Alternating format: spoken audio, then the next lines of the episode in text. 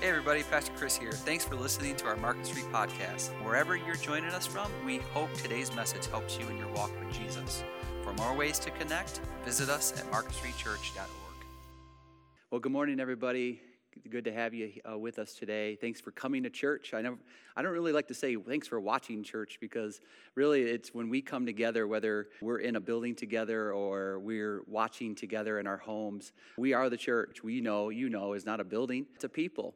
And so when we come together, when you comment and share, that's, that's us as the church getting together.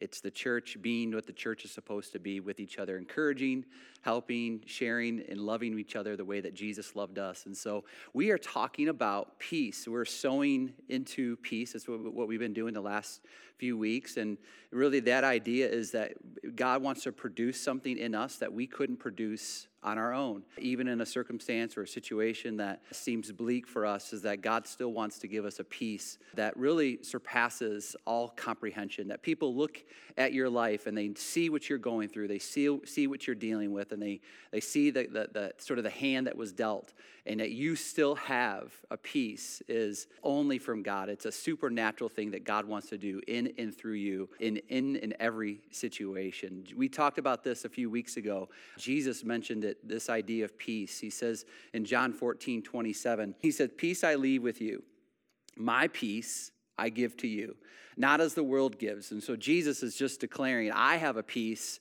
that I have to give to you that the world can't give. And, and certainly right now, the world isn't really given a whole lot that, that uh, we think will give us peace. The world isn't, being, isn't really able to provide for us what we, where we think that our sort of our peace and our, and our calmness and our serenity c- comes from. And Jesus said, the world will never be able to give that to you, but what, what I can do is I can give you my peace, but not as the world gives, I give to you. Do not let your heart be troubled. He's reminding us, like, even in a time where uh, you, you, it's natural and normal to feel like, man, it's, it, this feels troubling. Uh, he says, don't let your heart, don't let your heart be troubled. We'll talk about that in a few minutes. He says, nor let it be fearful. And we're going to talk about that too in a few minutes. That our, our fear needs to be directed somewhere else. So, where we're at in the story, we've been talking about um, the Babylon boys, is what we've been talking about. Uh, we've been looking at guys like Daniel, Mishael, Azariah, Hananiah. We've been looking at these guys. You may know those guys as Shadrach, Meshach, and Abednego, but that's not really probably what they wanted to be known for. They wanted to be known for their names that were given that gave them identity and who they are and who they were in, in, in, the relationship that they had with the Almighty God. And so, where we are in the story, years and years have, have gone by. Daniel's probably in his 80s, if you can imagine that. He's probably in his late 80s at this time.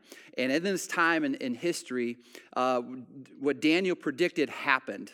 Daniel, Daniel gave Nebuchadnezzar this, this dream or to, interpreted this dream that Nebuchadnezzar had, and it looked something like this. And he talked about how these different uh, types of minerals and these different types of you know, elements are represent a different empire, a different nation that was going to come in. And he told King Nebuchadnezzar that yours is the head of gold, and that literally went to the head of Nebuchadnezzar, and he, uh, out of his pride, created a whole image, a statue of himself. And you were with us last week, you saw that. And so Nebuchadnezzar's kingdom was overtaken now, at this point in history, by the, by the Persians. And, and just as Daniel predicted, this is what would happen.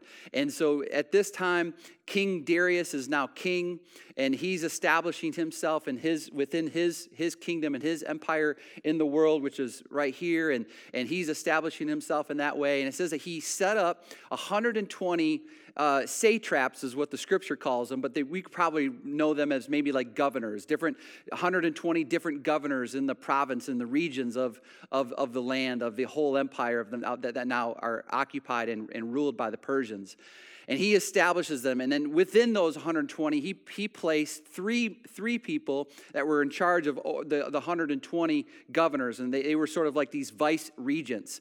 Well, Daniel was one of those three. In his late 80s, you know, he, the scripture describes him as somebody that had just this extraordinary spirit about him, this incredible wisdom, and this incredible intelligence that Daniel just kept rising up the ladder. Uh, and, and Daniel was, was now in charge of uh, these 120 governors, and he's now, and even it tells us that Daniel was even over all of the, even the three, the vice regents. He was sort of the, you know, the second in command of, of, of King Darius. Daniel's sort of this vice king, if you will. And so Daniel in this situation, and I, as you can imagine, here's this just Jewish man uh, who's now over in, in charge of all, all this, you know, all these people, these great people, and they're now becoming jealous of Daniel. And so they decide that they're going to come up with a decree that they're going to sort of, you know, figure out how to remove Daniel out of his position. And so it's typical politics, right? And so they decide that they're going to try to find some skeletons in his closet. They're going to try to find some sort of scandal in his life that they can remove him from his position. But the scripture tells us that they were unable to find anything. As a matter of fact, it tells us that in Daniel 6 4, it says, Then the commissioners and satraps, these governors, began trying to find a ground of accusation against Daniel in regard to the government affairs, but they could not find no ground of accusation or evidence evidence of corruption. I mean, can you imagine this? I mean, this guy was a politician, and they could find no scandal in his life, no corruption in his life whatsoever. They, they had no evidence of corruption. And as much as he was faithful, and no negligence or corruption was, would, would be found in him, this is the kind of character that Daniel had. This is the kind of integrity Daniel had, even in the midst of, and this is so important for you to remember, even in the midst of the fact that he was taken from his home, separated from his family, his city was in ruins, his temple was destroyed, and he's now in this foreign land and really spent the majority of his life because he was taken when he was a teenager. Now he's in his 80s, spent the majority of his life in this land. Yet there was no negligence, there was no corruption in Daniel's life. What a testimony of a life of integrity.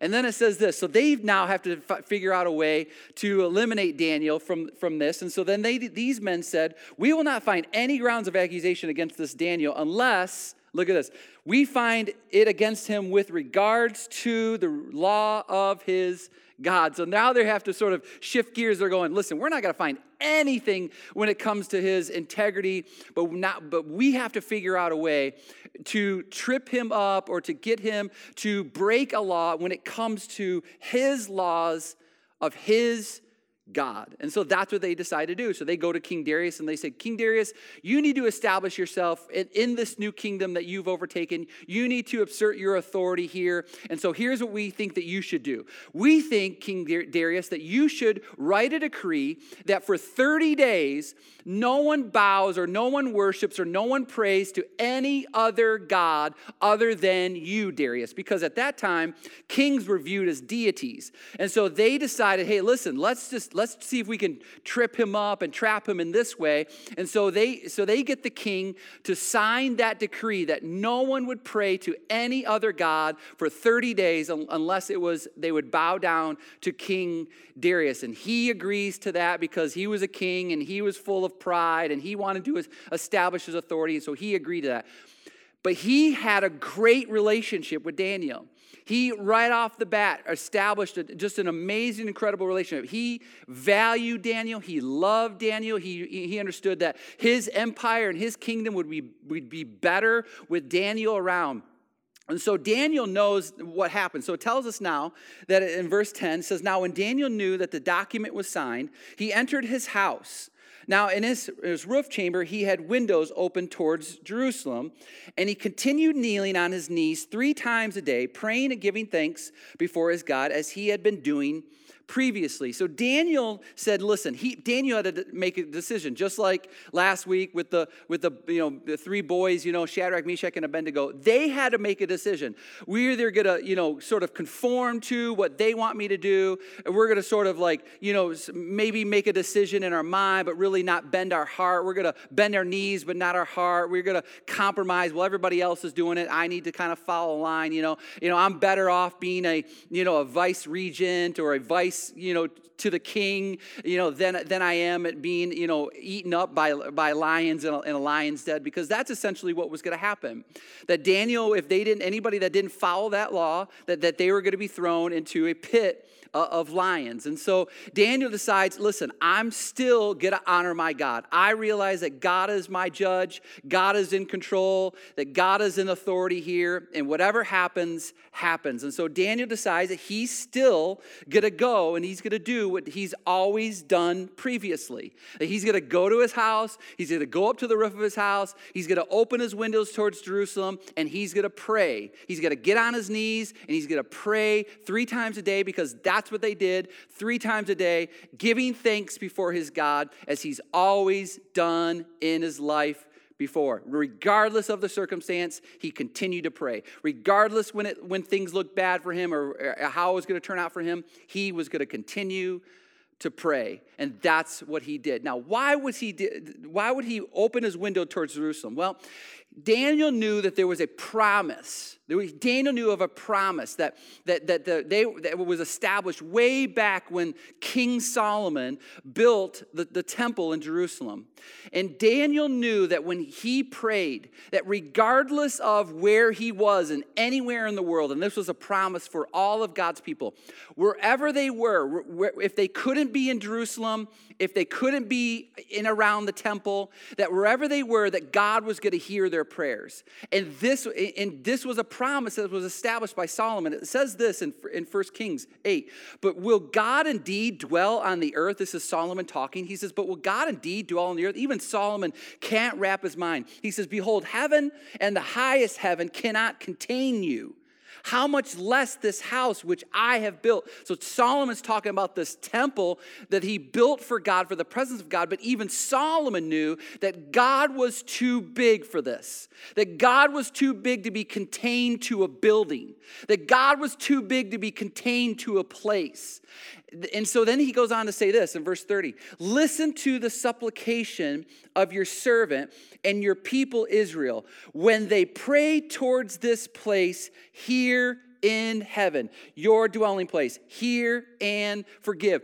Daniel was praying towards Jerusalem. Why? Because it was a promise established by God hundreds of years prior to that that said, listen, wherever you're scattered, wherever you're at in the world, that you can pray towards Jerusalem and you can know, you can know without a doubt that God hears your prayers in heaven. That even though you're not at a place in a city, that even even though you're not in a building where you normally pray, that, that wherever you are at in the world, that God still hears you. And this is what Daniel is, is understanding. Daniel is in his on his roof, windows open, praying to his God and putting his trust in his faith in a God who hears his prayers, even though he is in a situation that he wouldn't want to be in, and either would you. Back to Daniel says this Then these men came. These, who are these men? These men were the men that came and had the King Darius sign a decree that no one would bow to any other god or any other deity unless it was King Darius. And if they did, they would be cast into this den of, of lions. And so then these men came by agreement and found Daniel. They found Daniel making petition and supplication before his God. Now, there's two things that you see that Daniel did, and, and, and I want to just spend a few minutes on these two things when it comes to Daniel's prayer life. When it comes to Daniel's prayer life, two things that he did. Daniel had incredible character and incredible te- integrity because he had an amazing, incredible prayer life. And he did two things he prayed with supplication and thanksgiving. Supplication and thanksgiving. So here's, here's what Daniel teaches us people who, who react to trials with prayers of supplication with thanksgiving, they get peace.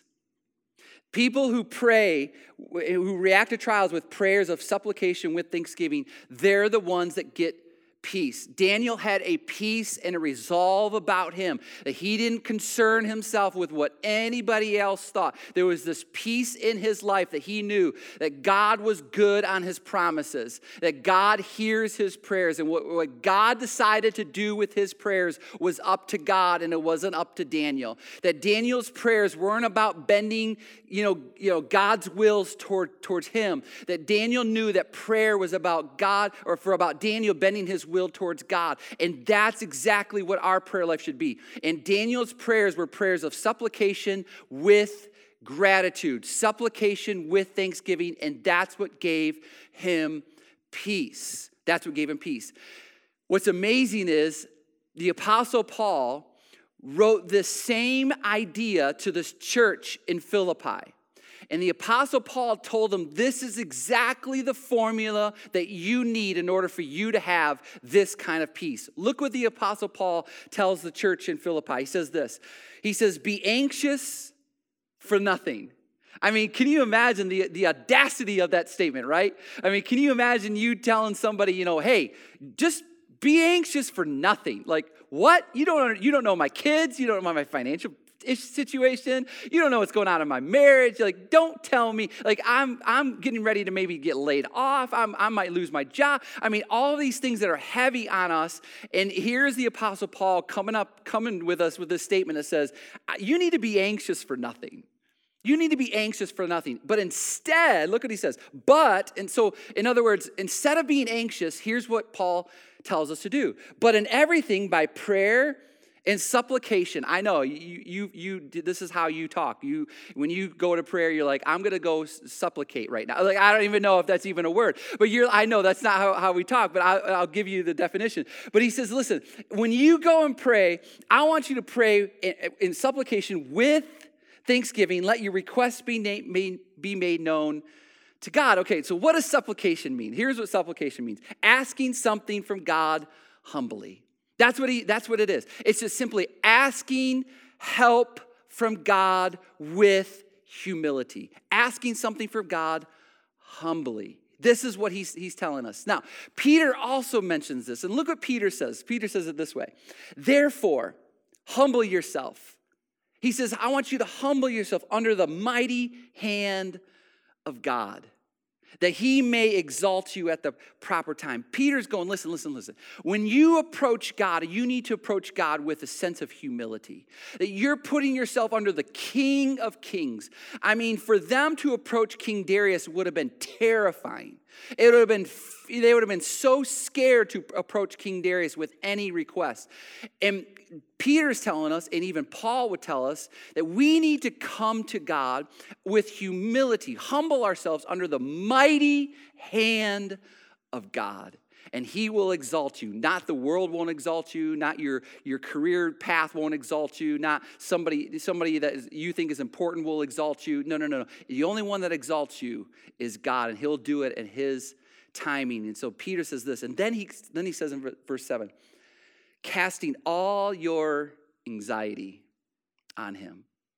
Casting all your anxiety on him. Why? Because he cares for you. Peter's going, listen, listen. When you approach God in prayer, listen, you need to understand something. You need to approach God with supplication. You need to approach God with something that you have, but yet with humility yet with humility. It's, it's putting yourself under the mighty hand of God. And then when you put yourself under the mighty hand of God with humility, then you can cast your anxiety. I love this because Peter was a fisherman, right? And Peter was thinking in this in these ways, in this analogy, in this metaphor, he's thinking about, you know, casting his net out into the water and bringing in a haul of fish. This is what Peter's thinking about. And he's imagining his, his past life as a fisherman, casting that net out into the ocean or out into the water, bringing in this fish. And Peter's thinking to himself, this is exactly what I want people to understand. You're putting yourself under the mighty hand of God with humility, but then you're like a net casting it out. So Peter's thinking this like this like a net into an ocean full of fish are my anxieties into an ocean full of his grace. Peter's going, come on. Paul's saying, you, you need to know that instead of having anxiety, you need to replace that anxiety with prayer. And when you pray, it's praying with supplication, which means you're approaching the mighty hand of God, the all powerful creator, the God of the universe who put breath into all of existence, who put breath in your lungs, who woke you up today only because of his grace and only because of his kindness. And then that God you approach with humility and you humble yourself, but yet he's a loving heavenly father who says you can cast your anxieties on him because of his fullness of his grace and his love for you. And so Paul said, Be anxious for nothing, but in everything by prayer and supplication. In other words, coming to God with humility, coming to God. And, and, and this idea also, this idea is about being persistent too. As a matter of fact, when Jesus was teaching about prayer, he gave an example of, of uh, he gave an, an illustration, a parable of what we, what we call the persistent widow. And the, this persistent widow came to this, what was described to this as this unrighteous judge. And he was, Jesus described this unrighteous judge as somebody who didn't like people and he didn't like God. I mean, can you imagine dealing with that kind of person? A person that doesn't like people and doesn't like God, I mean, that's a hard person to deal with. And so Jesus is giving this, this story of this widow who's approaching this judge who doesn't like people, who doesn't have any regard for God at all. And she's pleading with this unrighteous judge to deal with a legal issue that she was dealing with in, in, in her day that she just didn't want to deal with. She's lost her husband. You know, she was now getting ready to lose her, her home and her possessions, and she's pleading with this judge. And she and the judge keeps saying no, keeps saying no, keeps saying no, deal with it, deal with it, you know, because he doesn't like people and he doesn't have any regard for God.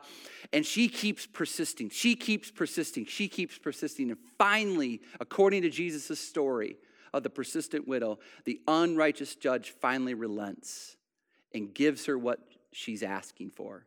And Jesus makes the point in that parable. And he says, just like eventually an unrighteous judge will give in and will say yes, that a how much more will a loving, righteous judge answer your prayers and give you what you ask for. This is what Jesus is trying to help us understand when it comes to supplication. It's coming to Him under His mighty hand with humility, but yet it's continually being persistent. It's continually being persistent.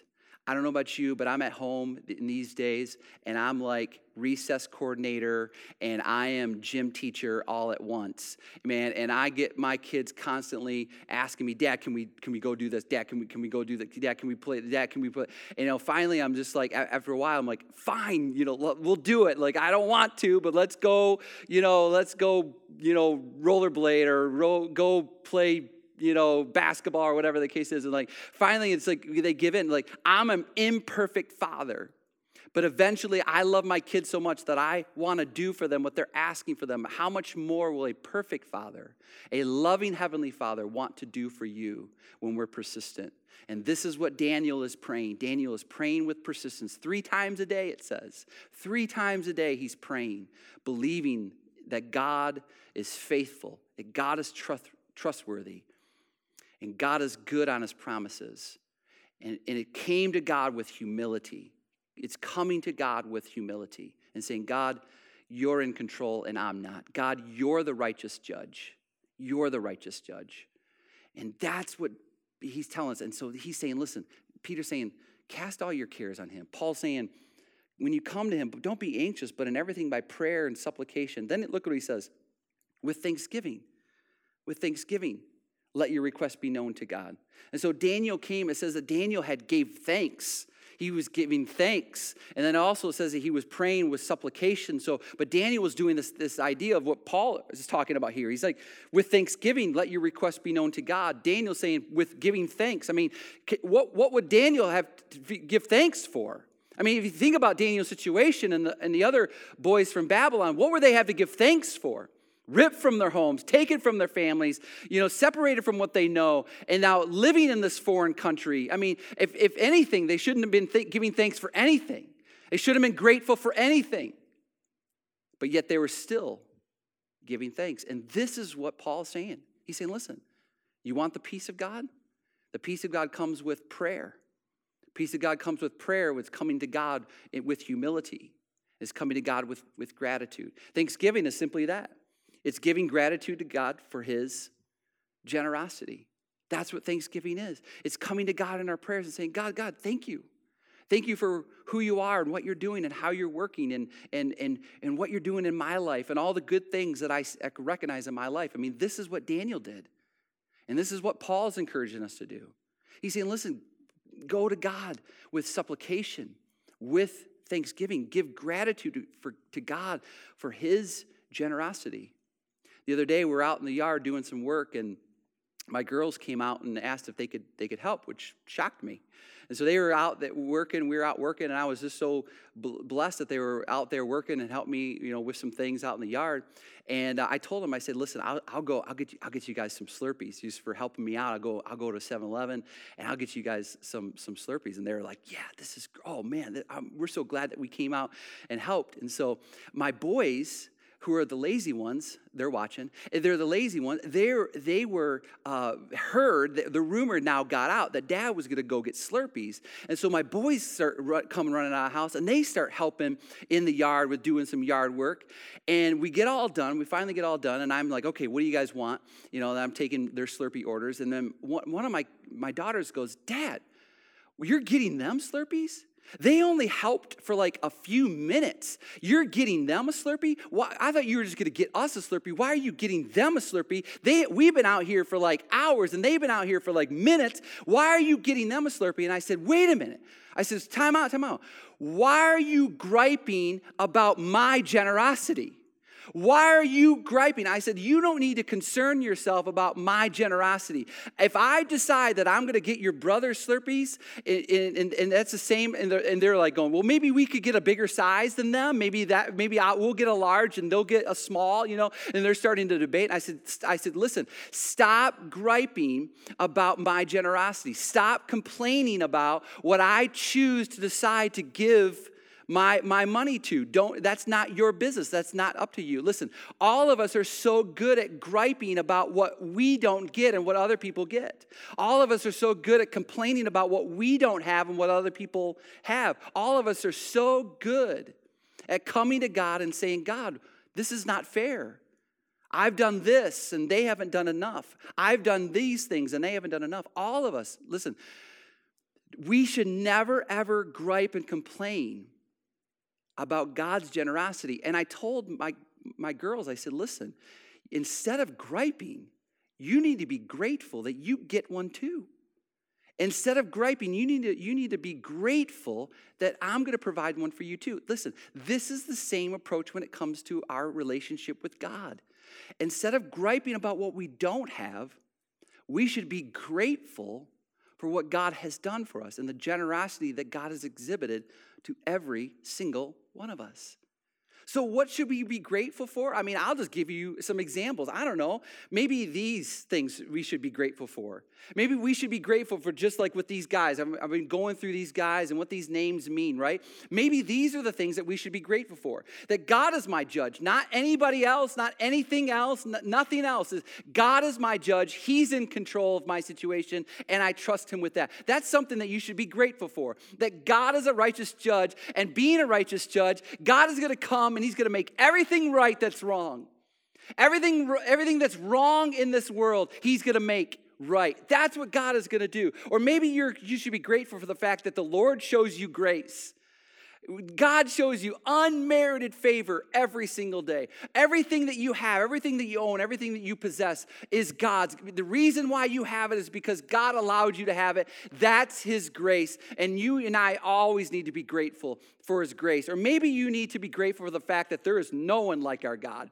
No one can compare to God. No one is God's rival. Nothing can compare. Nothing in this world can give you what our God can give you. Nothing in this world can provide for you the way that our God can provide for you. Nothing in this world can deliver for you the way that our God delivers for you. There is no one like our God. Maybe you should just go to God and say, God, thank you for just being unique. Thank you for just being amazing. Thank you for just being incredible. Thank you for just being you. Thank you for allowing me to have a relationship with you, a righteous judge who loves me, and I can cast all my anxieties on you because you care for me. Maybe that's you and I coming to a God to say, God, you're in control and I'm not. God, there's no one like you. Or maybe you should come to God a, with a heart of gratitude that says, Lord, you are my help. God, I need help today. God, I know that you are my help. God, I can go and I'm going to, I can find all the help that I can get anywhere, but this is not going to compare to the help that you provide to me on a day to day basis. From the smallest of things to the biggest of things, God, I know that you care and that you're listening and that you hear me when I pray to you, and I'm praying to you with a heart of humility, and I'm putting myself under your mighty hand, knowing that you are all powerful in control, but yet I'm casting all my cares on you because you're the judge, because you show grace, and because there's no one like you, and you help in time of need. Boy, those are some things I think all of us should be grateful for. Those are some things that we should come to God and say, God, I'm not going to gripe about what I don't have, what I can't get, and what I can't achieve. I'm not going to gripe about that. I'm only going to be grateful for what you do and how you work in my life and in my family's life and in all the people in this world that you are God who shows grace. No one is like you, God. Back to the story. So then the king gave orders, and Daniel was brought in, and he was cast into the lion's den. The king spoke and said to Daniel, as Daniel's being lowered down into this lion's den, the king spoke and said to Daniel, Your God, whom you constantly serve, himself will deliver you, right? I mean, he's almost like, Your God is going to come deliver you, right? Because Darius, he loved Daniel and he didn't want to do this, but he was trapped and he couldn't go back on it. This, this decree was unconditional. There was nothing could change. And even though he tried to change it, nothing would change. And yet he sort of yells out as Daniel's being dropped down into this den of lions, Your God, whom you constantly serve, will himself deliver you. And then it says this Then the king went off to his palace and spent the night fasting, and no entertainment was brought before him, and his sleep fled from him. I mean, this is, think about this. Here's this king in this new kingdom. He's the most powerful man in the world. He's the most powerful man in the known world, and he has to drop one of somebody that one of his, you know, leading, you know, officials into this den of lions, and he's in his palace, mind you, he's in a palace, and he's fasting, he can't eat, and there's no entertainment brought to him, and he can't sleep. Why? Because he's in agony over what's happening. He's, he's, he's angst, he's in angst over what just took place. He, he can't, he can't even deal with this. This, this is amazing. Look at it. Daniel, Daniel was at peace in the lion's pit, while Darius was filled with panic in his palace. I mean, this is, the, this is what Jesus was talking about. My peace that I give you, that even when you're in a lion's pit, you can have peace. My peace. So what the world gives you in a palace, like all the food that you want, all the entertainment that you want, all the sleep that you want, all the things that, that the world says is listen, you need more of. You need more entertainment, you need more sleep, you need more food, you need better food, all the things that the world can give. Yet this guy was still in panic over it. But Daniel, oh, he had peace. He had peace. And Paul says this way remember, be anxious for nothing, but in everything by prayer and supplication with thanksgiving, let your requests be known to God. And then look what uh, Paul says. And the peace of God, which surpasses all comprehension, and the peace of God.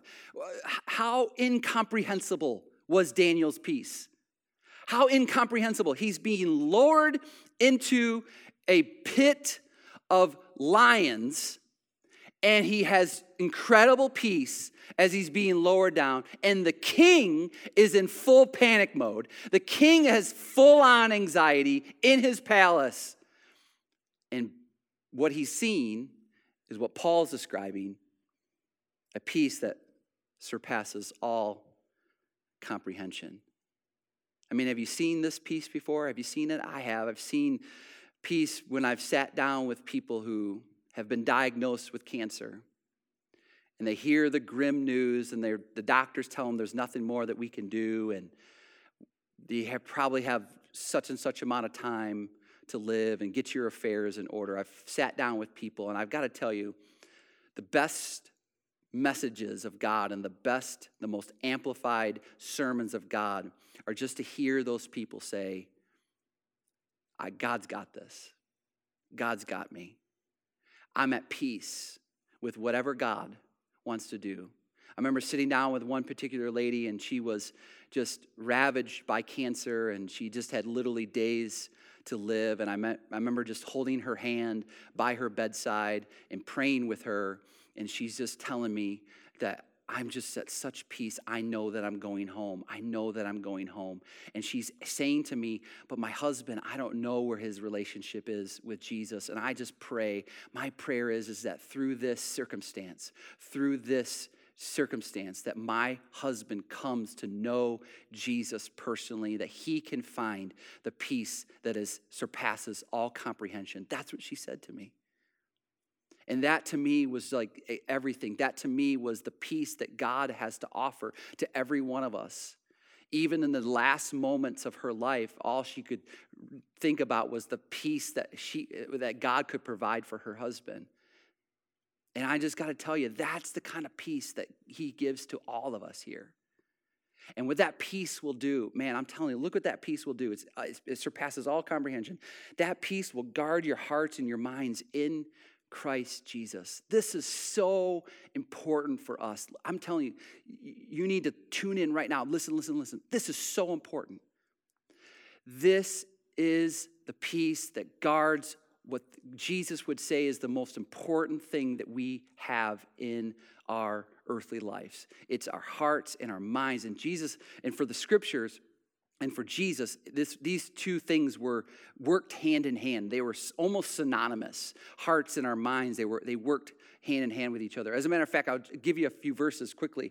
He says, For as he thinks within his heart, so he is. So Solomon says, As he thinks in his heart, so he is. And so this is how important this idea is this idea of our hearts and our minds. Jesus said to a group of guys, He says, And Jesus, knowing their thoughts, said, Why are you thinking evil?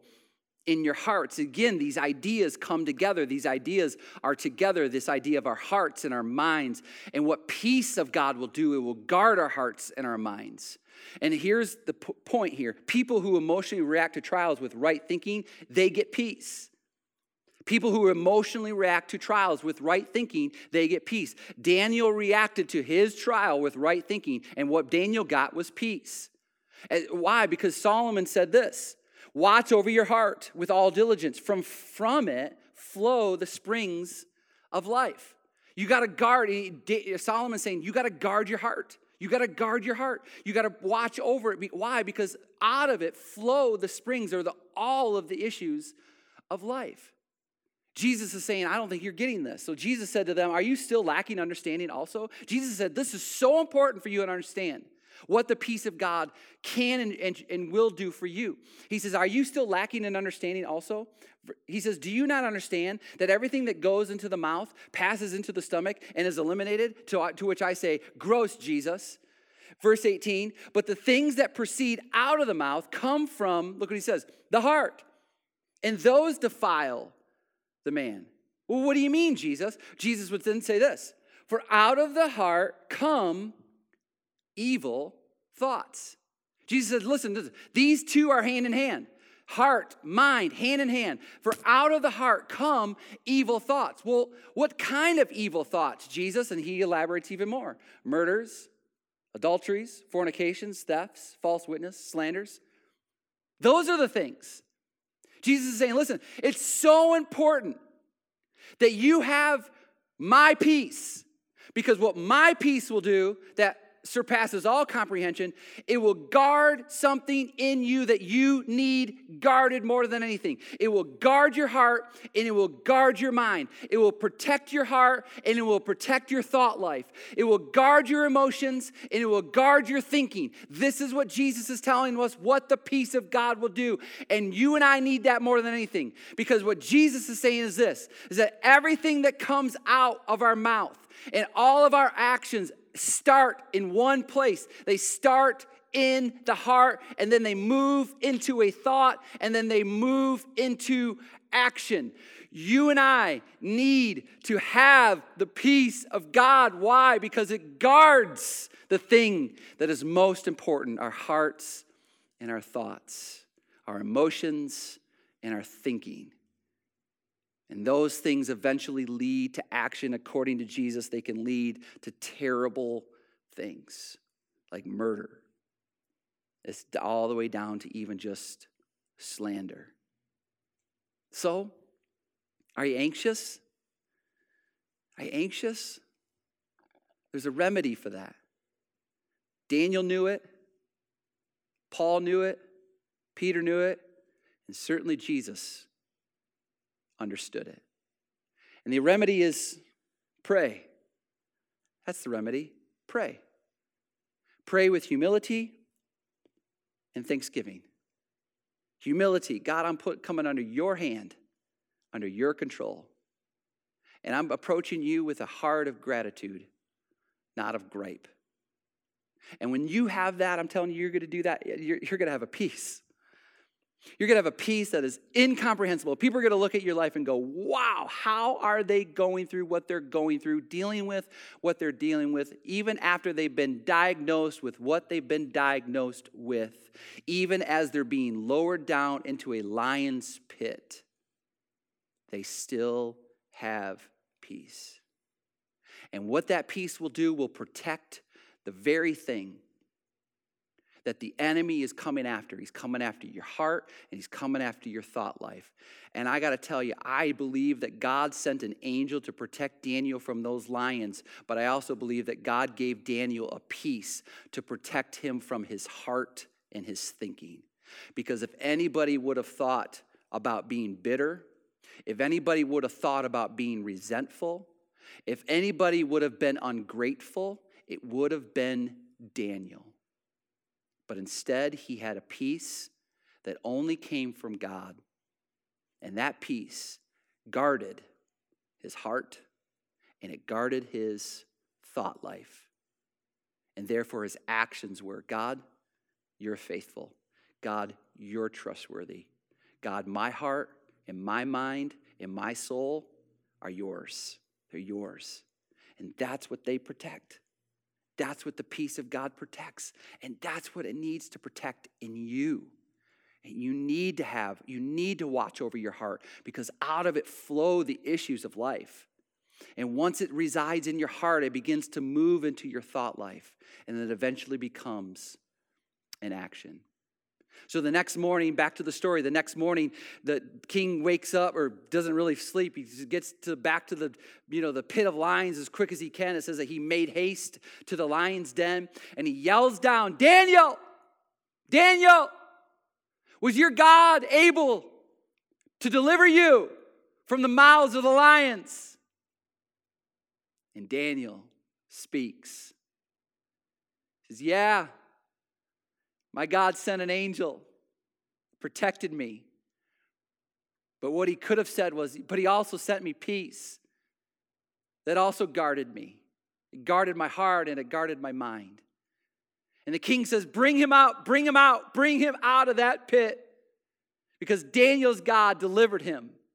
And then the king decides, I'm going to write a new decree. And this is so important. This is so important. He says, I'm going to write a new decree. And he sent this out to all the land. It says this. He says, Then Darius the king wrote to all the peoples, nations, and men of every language who were living in all the land. Listen, may your peace abound.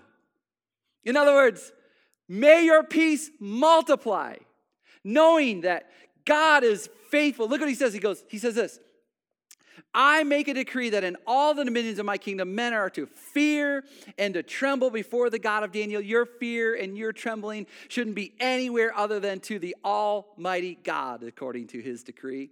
And he goes on to say this He says, Before the God of Daniel, for he is the living God and he is enduring forever. That the God that we serve is not dead.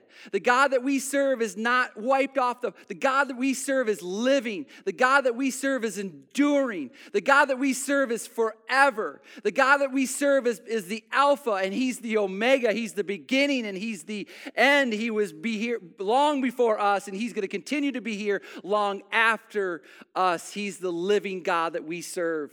And He goes on to say this. In His kingdom, his kingdom, not my kingdom, not your kingdom. His kingdom is the one which will not be destroyed, and his dominion will be forever.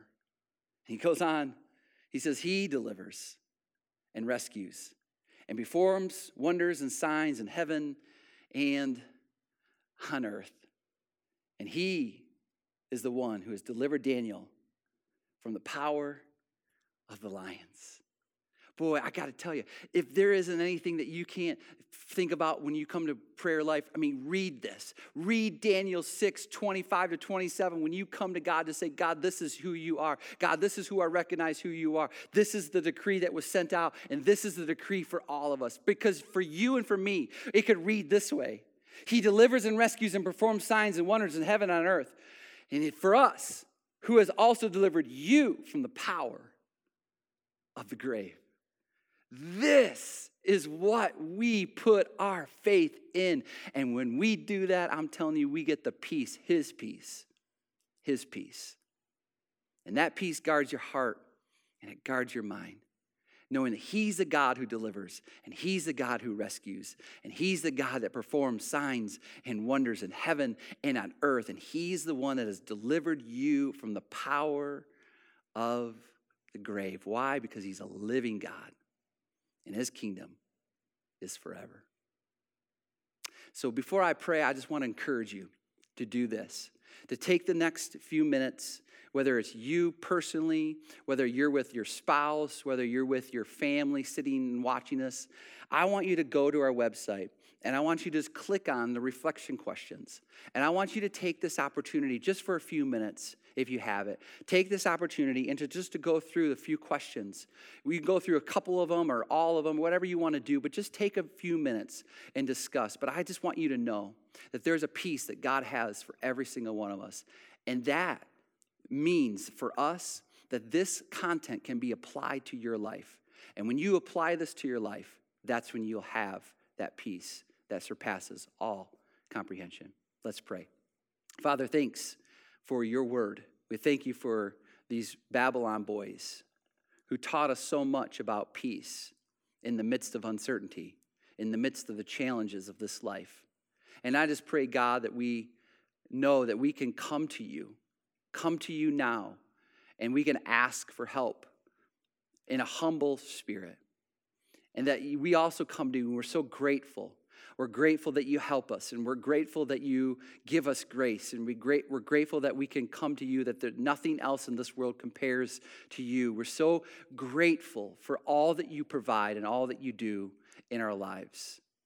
And Father, we know with that, we know that comes the peace, a peace that surpasses all comprehension.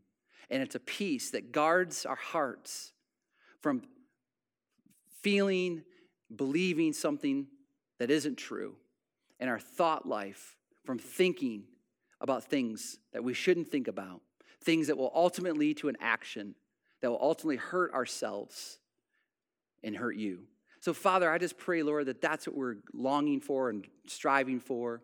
And that as we look at this story, we look at the decree that was sent out, and we, we know that if there's anything that we are to be fearful of, it's to be reverence and fear to you. That's what you deserve, and that's what you've earned by delivering and rescuing us from the hold of sin and death. We thank you for that. We thank you for that rescue. In Jesus' name, amen.